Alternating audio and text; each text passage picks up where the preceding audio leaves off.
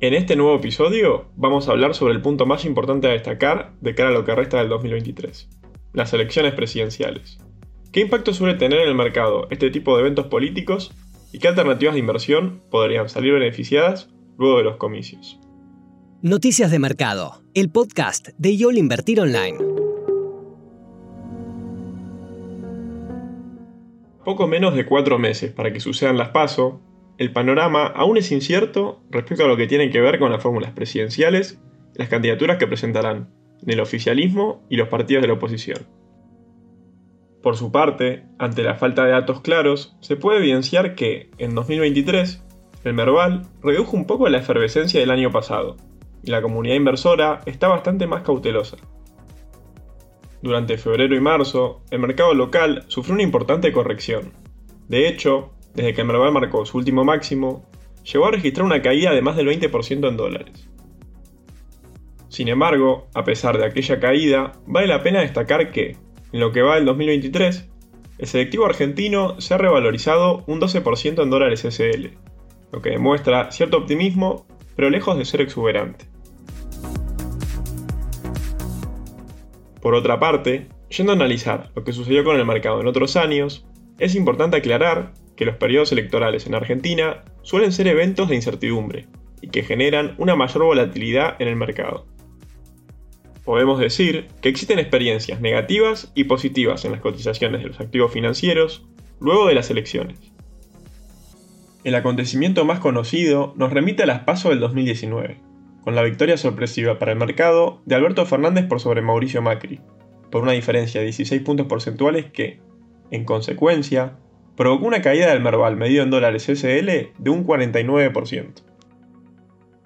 A su vez, también hay un evento contrario, en el cual la sorpresa fue positiva para los mercados financieros, que fue en las elecciones legislativas del año 2013, donde el oficialismo de ese entonces no logró una buena elección. En este sentido, el resultado fue opuesto, dando inicio a un rally del mercado, principalmente de acciones, con subas de más del 200% en dólares que se fue dando gradualmente en los siguientes cuatro años. Ahora bien, con vistas a los comicios de este año, ¿cuál es el escenario electoral más probable? En cuanto al potencial resultado de las elecciones presidenciales de este año, desde nuestro punto de vista, hay factores que anticipan una mala elección por parte del oficialismo. Si tomamos en cuenta la evolución del índice de confianza del gobierno elaborado por la Universidad de Itela, cuyo objetivo es medir la evolución de la opinión pública respecto a la labor que desarrolla el gobierno nacional, y que varía en una escala de entre un mínimo de 0 y un máximo de 5, este indicador revela un deterioro en la imagen del gobierno percibida por la población en general.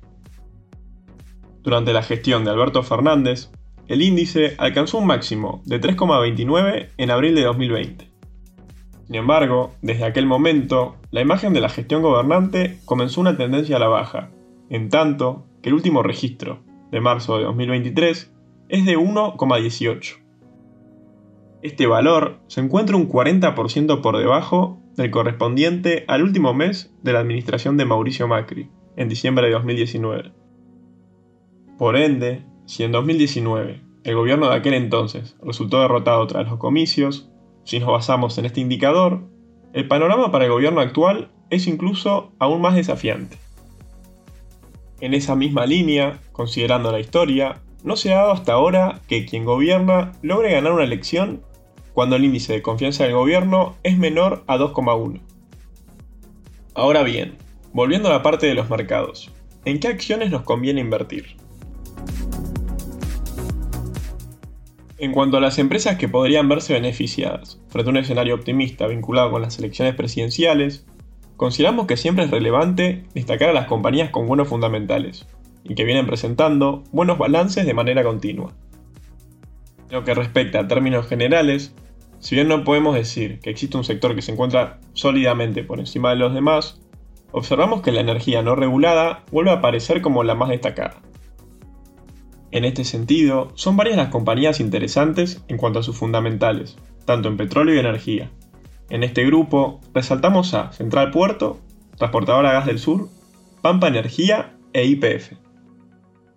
En síntesis, lo que queremos dejar en claro es que, En el caso de que se produzca un escenario positivo y el mercado argentino reaccione al alza, consideramos que las empresas del sector energético, que actualmente son las que mejores balances tienen, serán beneficiadas.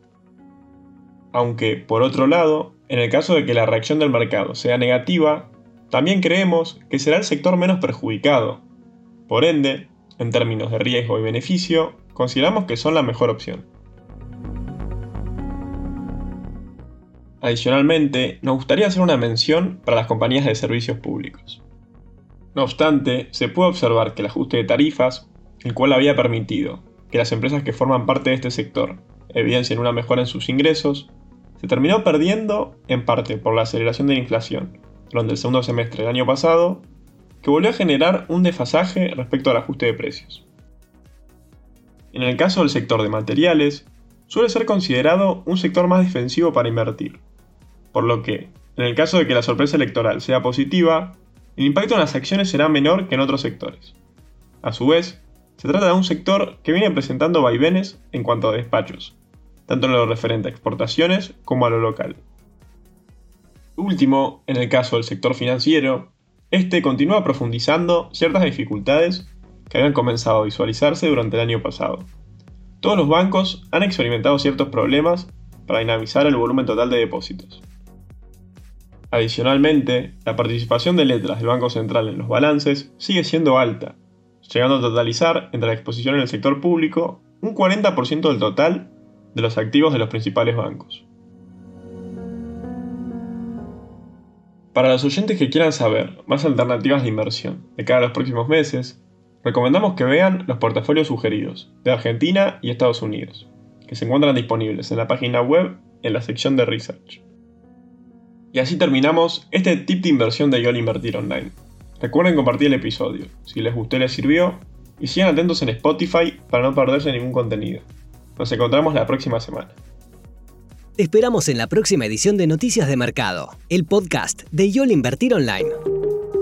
Para más información visita nuestro sitio www.invertironline.com y encontrarnos en nuestras redes sociales.